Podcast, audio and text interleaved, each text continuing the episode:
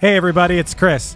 If you're a sports fan like me, or you're just a fan of a great story, you gotta check out Pressbox Access, a sports history podcast hosted by Todd Jones.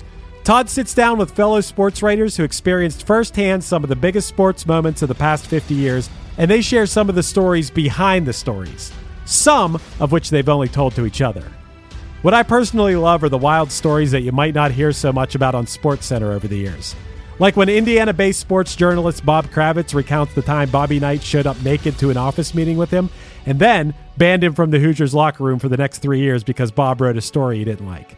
Or when Alexander Wolff tells the story about going out on the town in Chicago with Dennis Rodman and Carmen Electra in the middle of a Bulls playoff series. Or when Dan Wetzel talks about what it was like to be in the media room when Temple basketball coach John Chaney stormed into UMass coach John Calipari's press conference after a game and threatened to kill him. These wild and fun stories, paired with stories about real sports greatness, you know, like the 1970s Steelers being the greatest NFL dynasty ever, or the legendary rivalry between Larry Bird and Magic Johnson, and even the impact of protests for social justice issues in sports, make Pressbox Access a show you should check out. Pressbox Access is part of the Evergreen Podcast family, and it's available all the places you get your pods, and you can also find Pressbox Access on YouTube. Go check it out.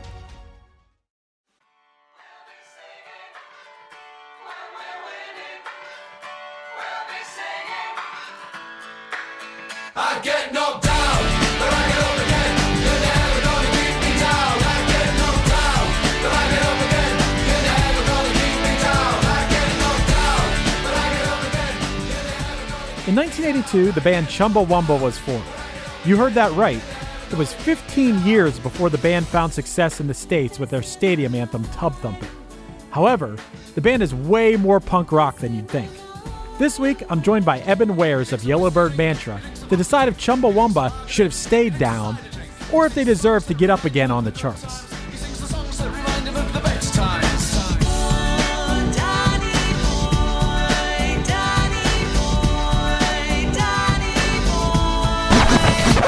One hit is all you need to make the money guaranteed, and you can live off royalties forever. And it makes me wonder: is it just a wonder, or is it one hit thunder? So, Eben, you chose Tub Thumper. So, right off the bat, I'm going to ask you do you know what a Tub Thumper is? No idea. Well, I'll tell you right now. It's a speaker or advocate characterized by speech or rhetoric that is passionate, pompous, blustering, etc. Does that make sense? Makes complete sense. Yeah, I guess that makes sense with this song, which I will say was by far the most overplayed song of 1997. But looking back, it's a pretty great song. I would agree with that. Yeah, it was very overplayed, but maybe it was just it went on long enough for me not listening to it. But now when I hear it, I get really excited. For a while there, it was way too much. I would agree with that. Yeah, it definitely gets you psyched up. I like the message of the song, but I do remember hating it at the time. Now it's been a while. I can respect it. And what I didn't realize, and I know that people had said this to me, but what I didn't realize at the time is how punk rock this band is, despite the fact that their music is not punk rock sounding. But when you look into this band, it's amazing. They are more punk than most bands that sound really punk, with the exception of maybe like Rage Against the Machine and Anti Flag. This band seems like the most, I don't know, socially conscious and controversial band that I have read about, and it's freaking Chumbawamba of all people. They're very politically driven. Uh, I, I I was pretty young when this song came out. I believe I had it on you know CD or cassette. Uh, CD, Right. I don't know. Yeah, it'd be CD. It'd be CD at that time. 1997, that's CD. Yeah, but I was young, so I didn't get a CD player yet. So I was like late to the game with having a CD player because my older sisters did. I would have guessed that cassettes would have been completely gone by 1997, but that may have I been the yeah. that may have been the very tail end of them. But no, you're probably right. I don't know why I have it in my head that way. Maybe like I'm not trying. I, I definitely had a lot of cassettes, so maybe I'm just getting it confused right. with something Well, else. But It's definitely a very recognizable album cover. It's Very so, recognizable. So stupid. It's got like it's bright green and it's got this face on it and it is just There's a the purple ugliest baby. cover you can you can You imagine. say bright green, but you forget about the purple baby, right? Yes, yeah. There, there's a purple baby face on a bright green background. I can't imagine when they when they were like, "We have the album cover," and showed it to the band, and they were like, "Well, that's what we're going with." But that being said, it's very recognizable. So maybe It's Nirvana's album art on LSD. That's what it's pretty I, much. Yeah. I guess so. I guess so. But looking into this band's history, before we get into this song, I wouldn't have guessed this band started in 1982 in England. Uh, I wouldn't have guessed that they were part of any punk rock movement. And I wouldn't have guessed that they were super all for animal rights and anti war movements.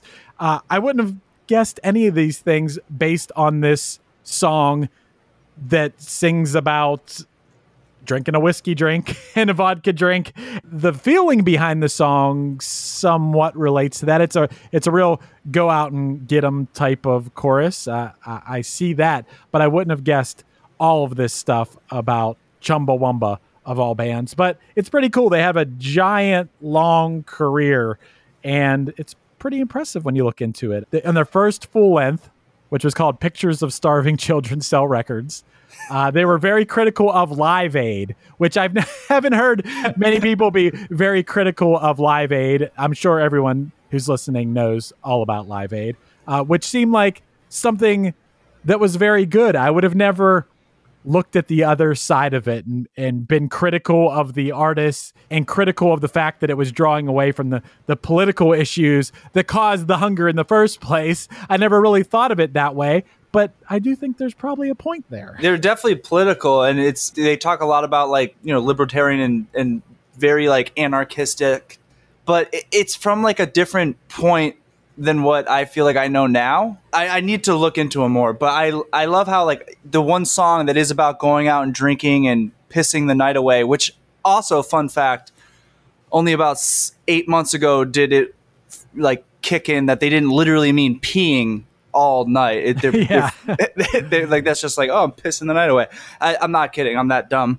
Um, but but I thought that was really interesting, and it does make sense that you know a band who's so politically forward and punk rock does have a song about getting drunk on their record. You know that that that makes sense to me. So it's just kind of ironic that it ended up being this like sync television gem that it's turned into as well. Right. It, c- at any point in any show or movie, there's some point where this song would make sense uh, in the story. And just as the band themselves, they say it's, it, you know, they know it's not their most political or even what they think is their best song, but they still like the song a lot because at the time that they wrote it and released it, the band was a mess and they didn't have any direction. And the song was about themselves and their refusal to give up and, and quit trying. So that's pretty cool that it's coming from a real place. It's definitely something that people can relate to. And the song was absolutely huge. It was a huge smash in November of 1997. And, and a lot of times, you know, we look at what was going on at that time. This is a little post post boom of grunge and alternative music. This is when things maybe started getting a little less cool in the world of, you know, whatever you want to call it, alternative music.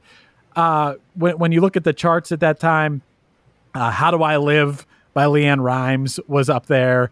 Uh, you Make Me Wanna by Usher. Candle in the Wind by Elton John. This, this is in that big long span where the re release of Candle in the Wind because of the death of Princess Diana was topping the charts, along with I'll Be Missing You by Puff Daddy. That was the time when there was songs about people dying and those were topping the charts. So this was a little bit of a completely other side of the spectrum from those types of songs at that time. So maybe that helped boost it a little bit more too. People were uh, a little tired of being sad, maybe. yeah, that and it's it's it's got the alternative feel to it, but it does it's not a, what alternative music was before.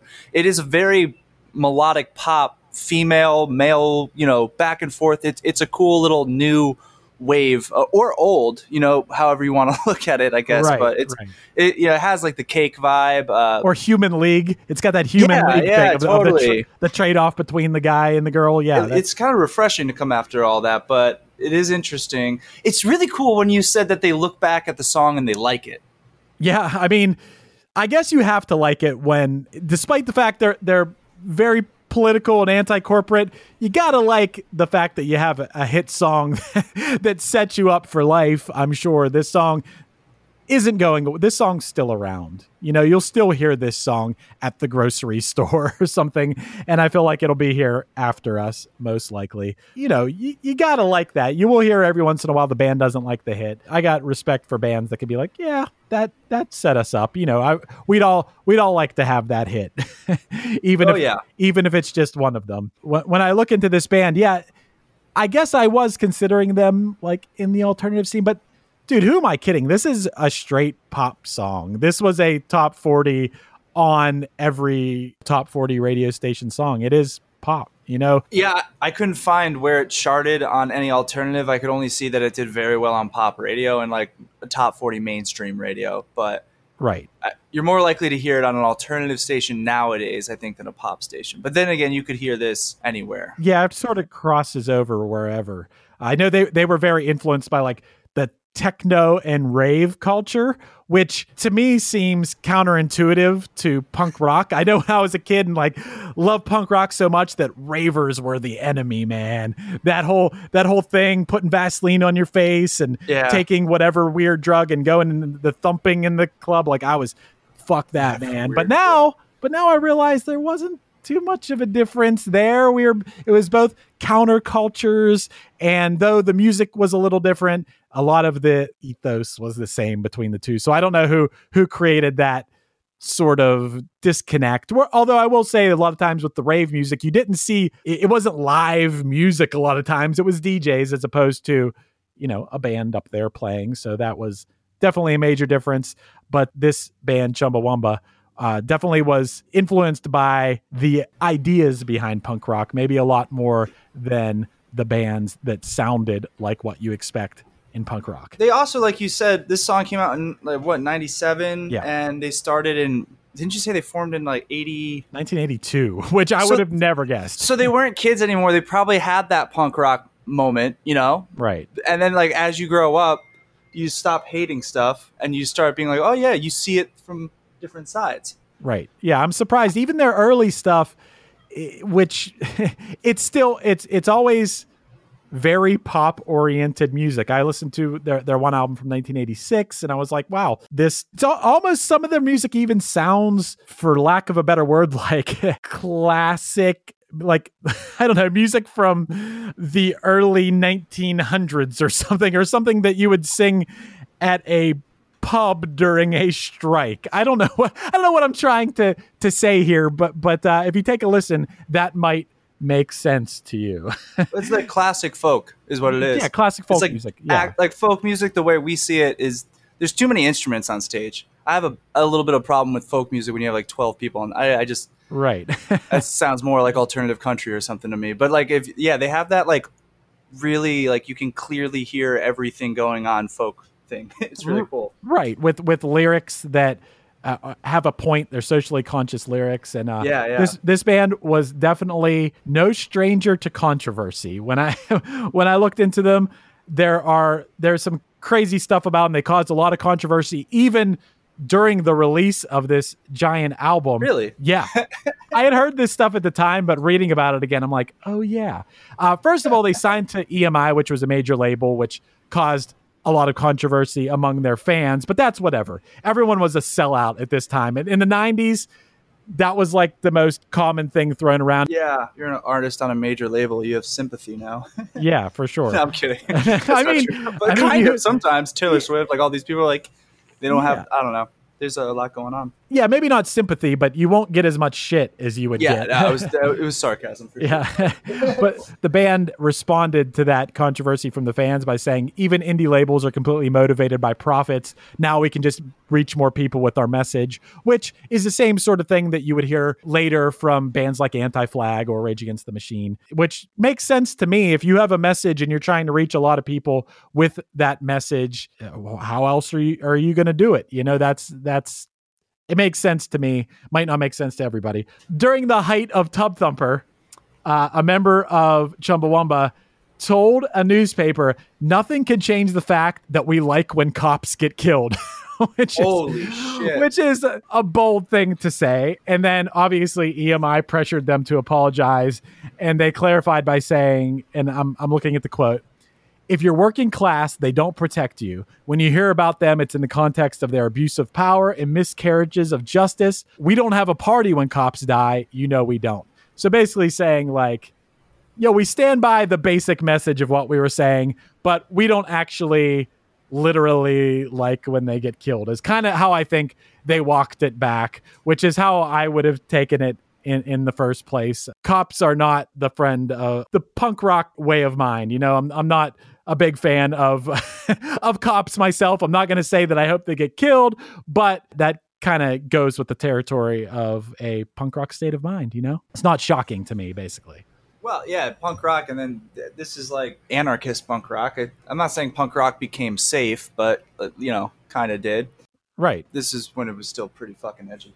Yeah, Nin- 19, yeah, I know. Yeah, It's like- 1997 uh, from Chumbawamba. You know, it's crazy that Chumbawamba, a top 40 They're pop band, rock. Yeah. yeah, they were probably the most punk thing out there. yeah. Okay, we'll go a little further with that, uh, which this is also really funny. So that same year, they they were on the uh, politically incorrect Bill Maher, and they told their fans that if they can't afford the album, they should go and steal it from the large chains, which led to like the Virgin the Virgin record stores stocking the album behind the counter, and uh, you know that caused a little bit of a controversy too. That's pretty funny.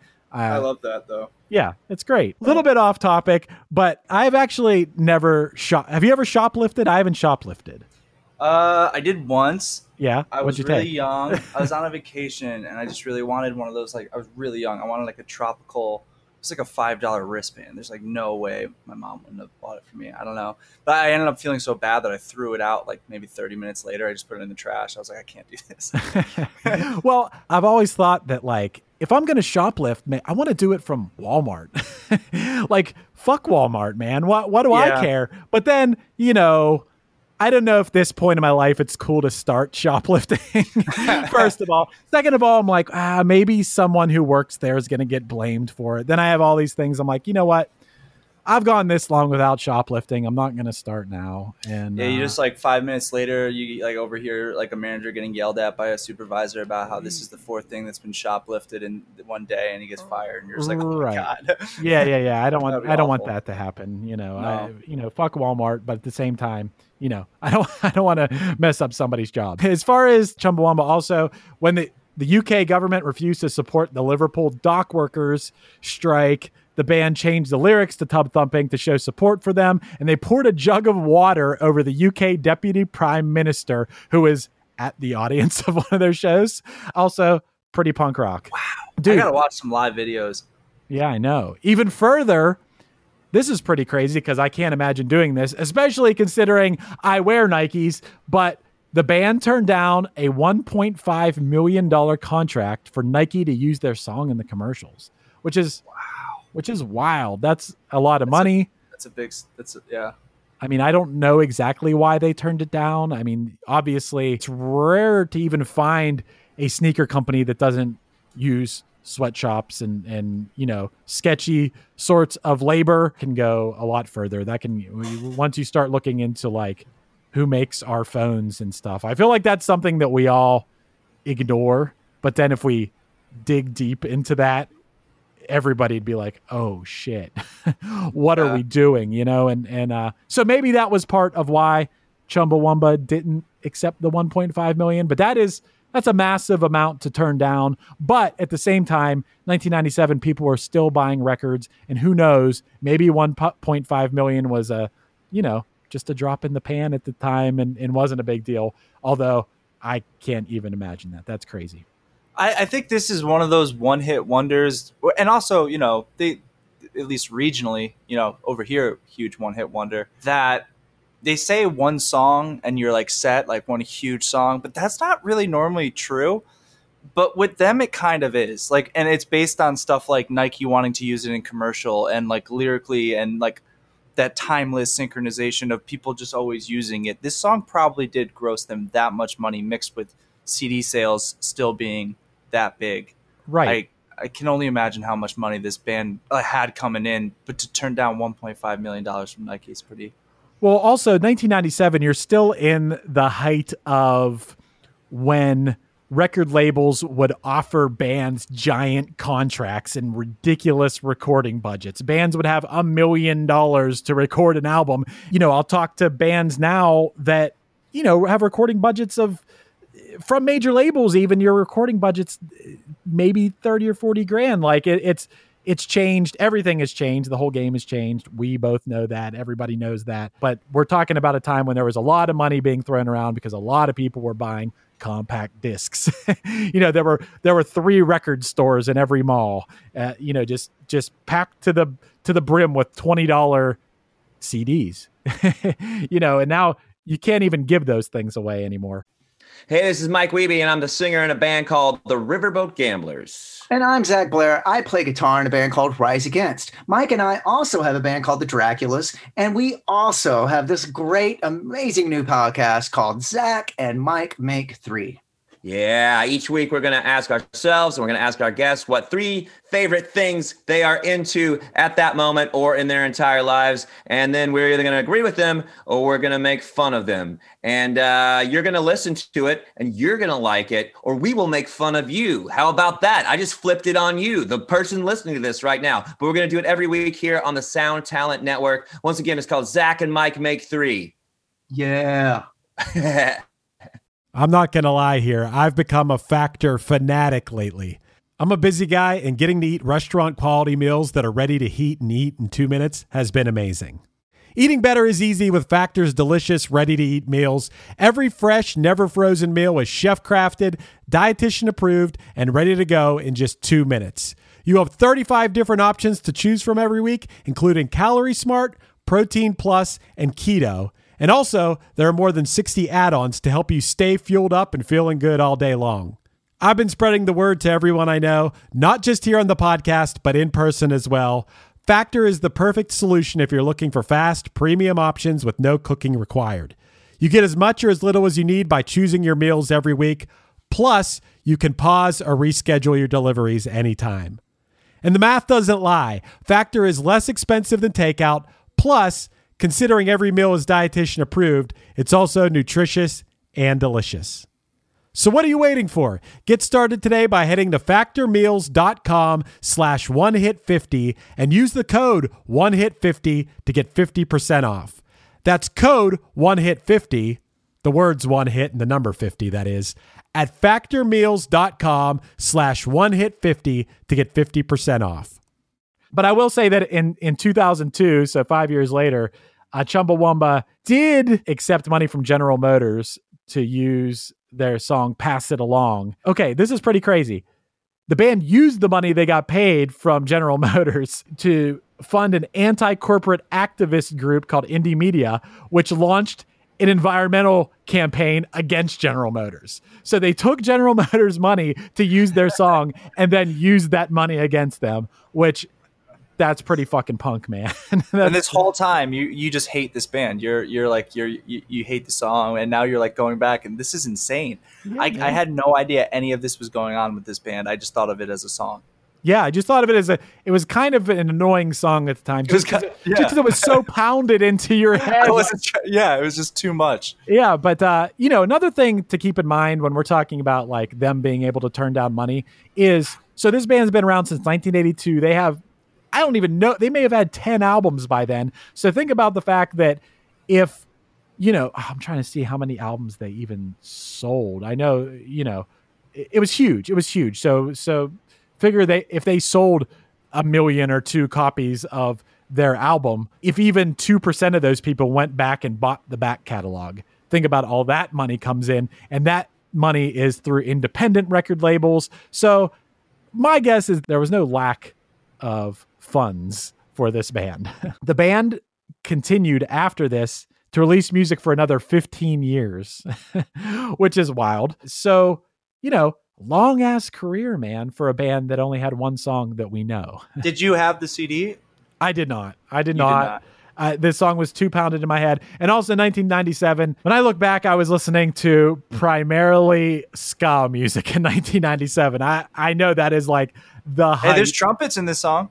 That's true. That is true. there are there. I did when I There listened, could be a cool ska version of this song. well, yeah, when I when I listen back to some of their back catalog, I do see like eh, I could have I could have liked this a little bit. The, one more funny thing about this band in my notes is they hold the record for the longest album title. They beat a Fiona. I'm not sure what the Fiona Apple uh, album title was, but they have a 156 word album title, which is now shortened on the streaming sites to just the boy bands have won.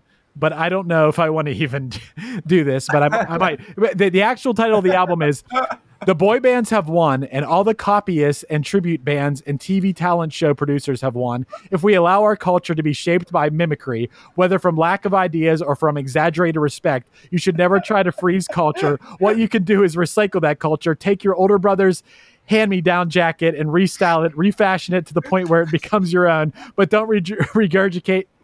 Regurgitate creative history or hold art and music and literature as fixed, untouchable, and kept under glass. The people who try to guard any particular form of music are, like the copyists and manufactured bands, doing it the worst disservice because the only thing that you can do to music that will damage it is not change it, not make it to your own, because then it dies, then it's over, then it's done, and the boy bands have won. that is the name of the album. That's pretty awesome and really fun. I, I don't know. I don't know, man. I the one thing that I pretty vividly remember about Tub Thumper in specific was, you know, that being what I would think, regardless of its chart position, it is probably the most memorable top 40 song of 1997 for me. I remember being at my friend Lucas's for New Year's Eve. A bunch of friends came, and he was one of those friends that had a big house with like a basement where the basement was like its own thing.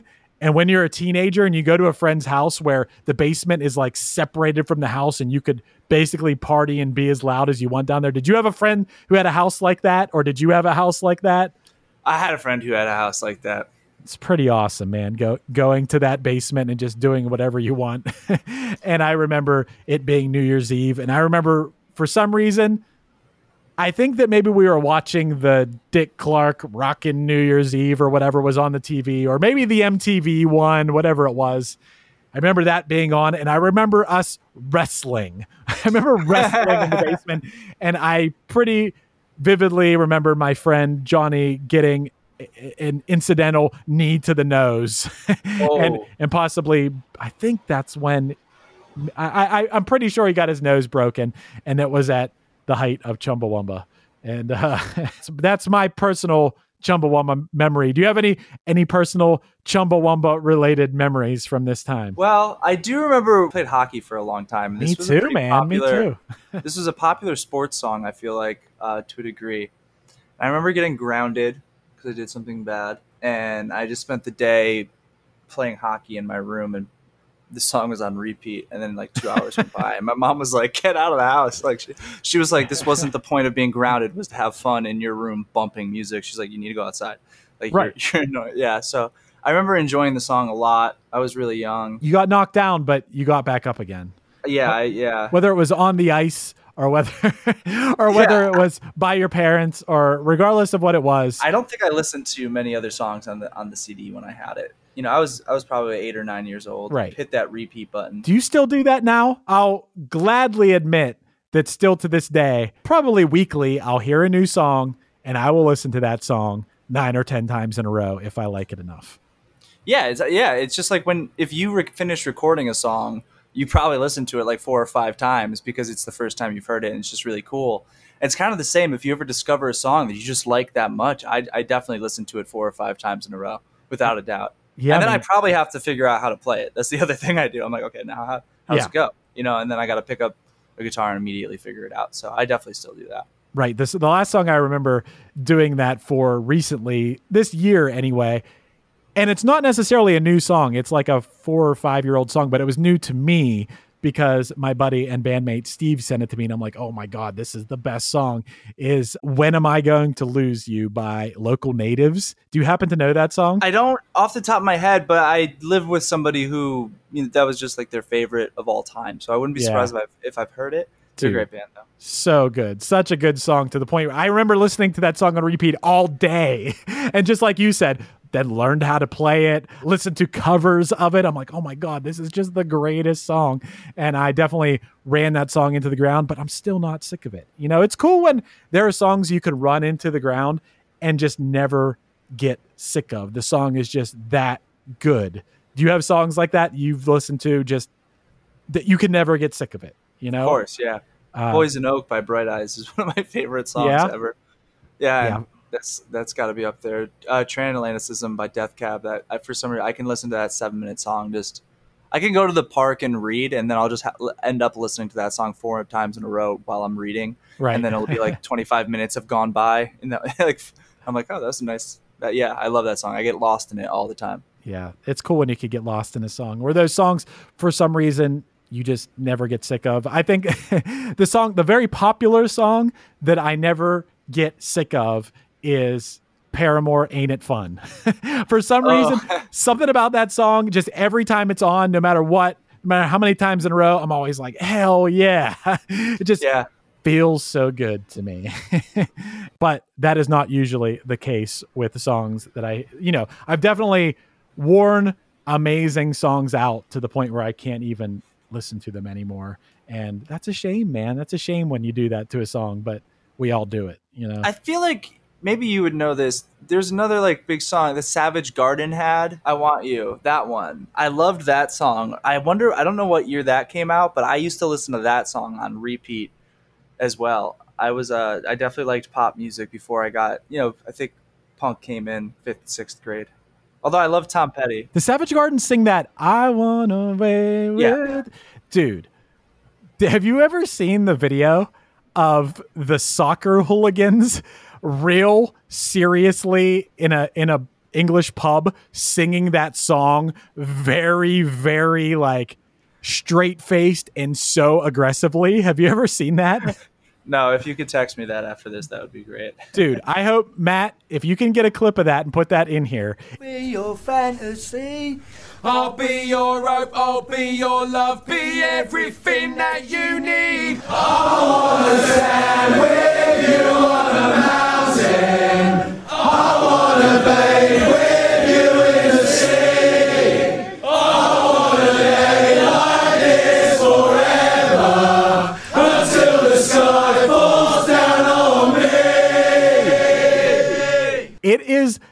the funniest. My buddy Tony sent it to me, and it is the funniest thing. The guys are so dead serious and singing that song so aggressively. And uh, it's definitely, I guess it was viral at the time. I missed it. I missed it when it first happened. It's like that local, local native song. I missed it when it first happened, but then I saw it and I was just like, oh my God, this is absolutely incredible. I think it came back around because on TikTok, somebody did like a version of it of themselves, like green screen doing it in a bunch of places, just themselves. It's amazing. Uh, otherwise, with this song, um, this song was kept from the number one spot, which is that kind of blows my mind. I can't believe this wasn't the number one song, but it was kept out of the number one spot by Will Smith's Men in Black.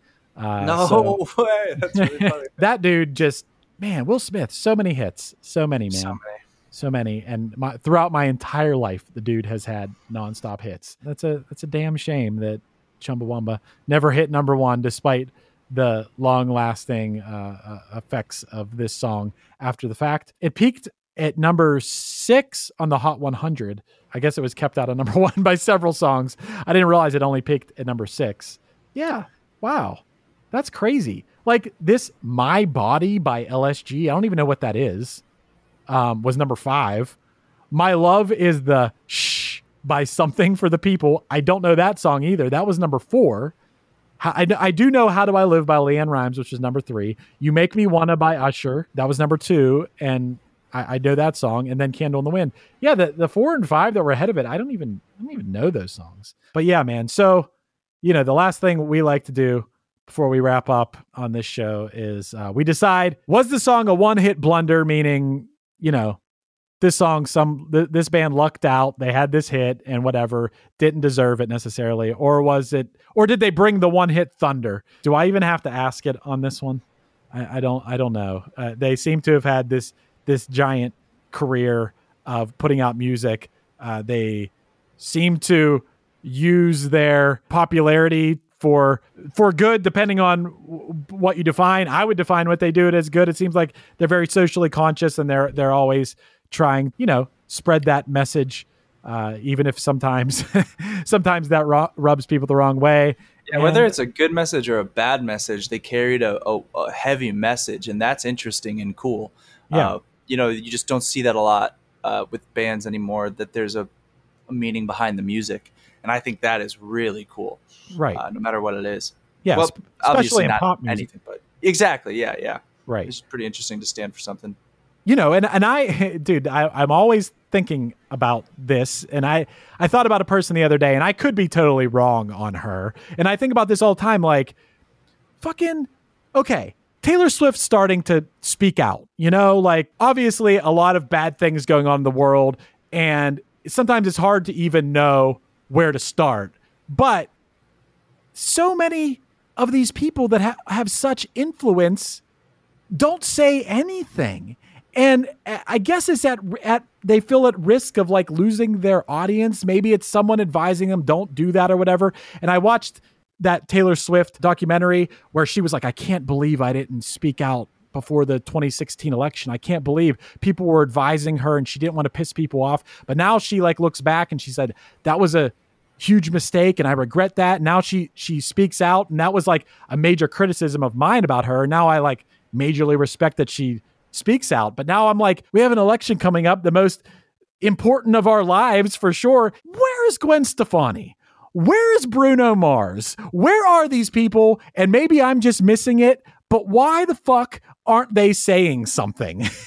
you know, there, there's a big long list of people that I could also include. I'm just those are just a couple examples. And a lot of people are. Don't get me wrong. A lot of people use their power and influence to to say something, but it it always just is puzzling to me that people are afraid to speak out because they're worried like oh that person's a trump supporter so they're not going to listen to me anymore. And if i was in that position and i know that maybe i'm not i'm not everybody but if i was a you know dude in a huge band or a huge artist i would be like motherfuckers go vote. And uh you know and i'd be speaking out every sp- every step of the way. I don't know maybe some people like to stay out of it but i majorly respect chumbawamba for not being one bit afraid to speak their minds you know not, not only did they speak their minds, but they sang their minds. Uh, the one other song I remember was like "Amnesia" was on that album, and I remember liking that one a little bit. And like at the end, he just yells like, "What about free speech?" or something. Like Right. they like they put it in their music. Their you know their one hit that you know that we're talking about wasn't necessarily political, but th- there's plenty of songs on that album that were, and I would be honored to be a part of a cool political song right now, but nobody's really singing about that either. And Right. when these guys spoke something, they had, you know, they sang it as well, so you really believed them. it's, it's worth bringing up here that while Tub Thumping was their first big hit in the US, they had a couple hits in the UK leading up to this album with the album they put out prior that was just called Anarchy. And the cover of Anarchy was a close up shot of a baby being born. But their two big hit singles off of it was a song called Enough is Enough, which was calling for the resignation of their fascist president at the time, and a song called Homophobia about how they're sick and tired of seeing no one do anything when hate crimes happen in the world. dude yeah that i mean chumbawamba is pretty badass man Yeah, I uh, did mention that I thought they were regional one-hit wonders. I did, yeah, I did notice that earlier. You know, we, we think of them as a one-hit wonder, but they they're not necessarily over.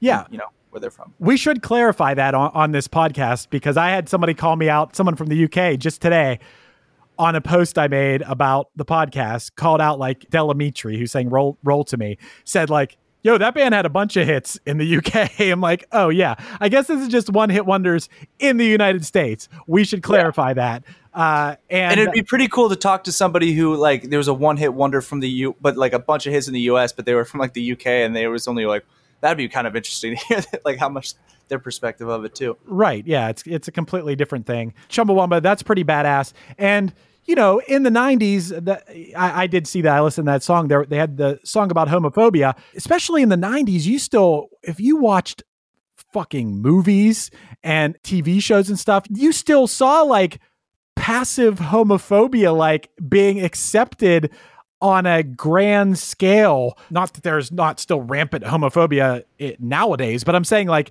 in the 90s, it was almost just still commonplace when you watch movies and stuff and you hear people say like homophobic slurs and stuff, and you're like, oh shit. I, I just watched, I just watched a. I just watched a movie from 2007 the other day, a Ben Stiller movie called The Heartbreak Kid, where they Oh, still God. it's bad. it's obviously a bad. bad.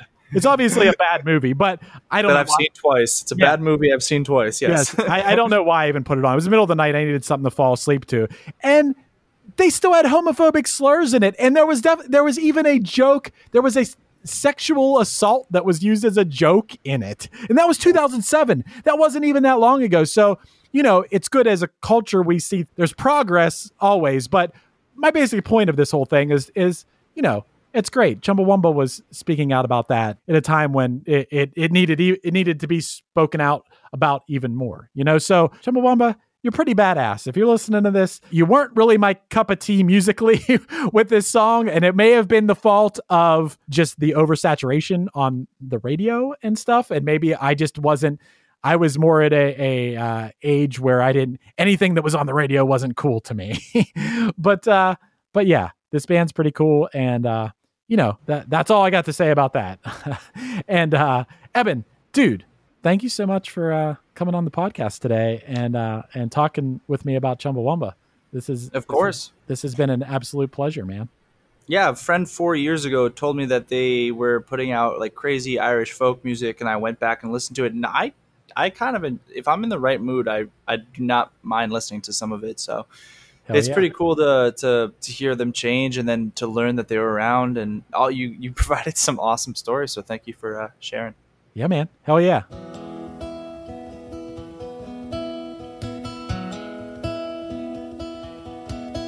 Told me all about the trouble you got in.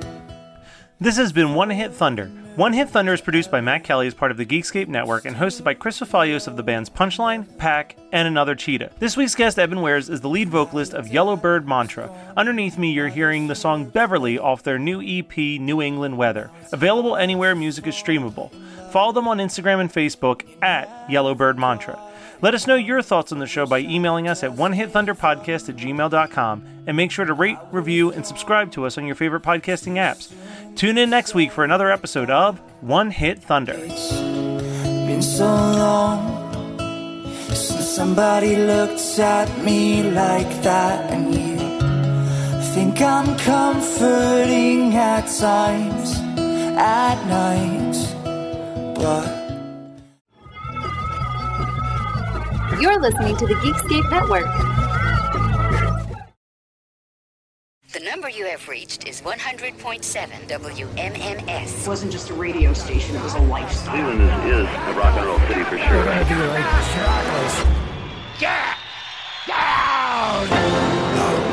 of the buzzer. WMMS. Cleveland. The rise and fall of one of the most iconic radio stations in America. Profiles, The Wrath of the Buzzard, PROH Files. Subscribe now wherever you get podcasts. Hey there, I am Johnny Christ from Avenged Sevenfold, and I've got a podcast called Drinks with Johnny you're going to want to check out. I sit down with a bunch of different people from all different walks of life, from professional wrestlers to actors, comedians, fighters, musicians, everything in between. I'm just looking to make some friends and have a good time doing it. So if that sounds like something you're into, go check out Drinks with Johnny, streaming everywhere now.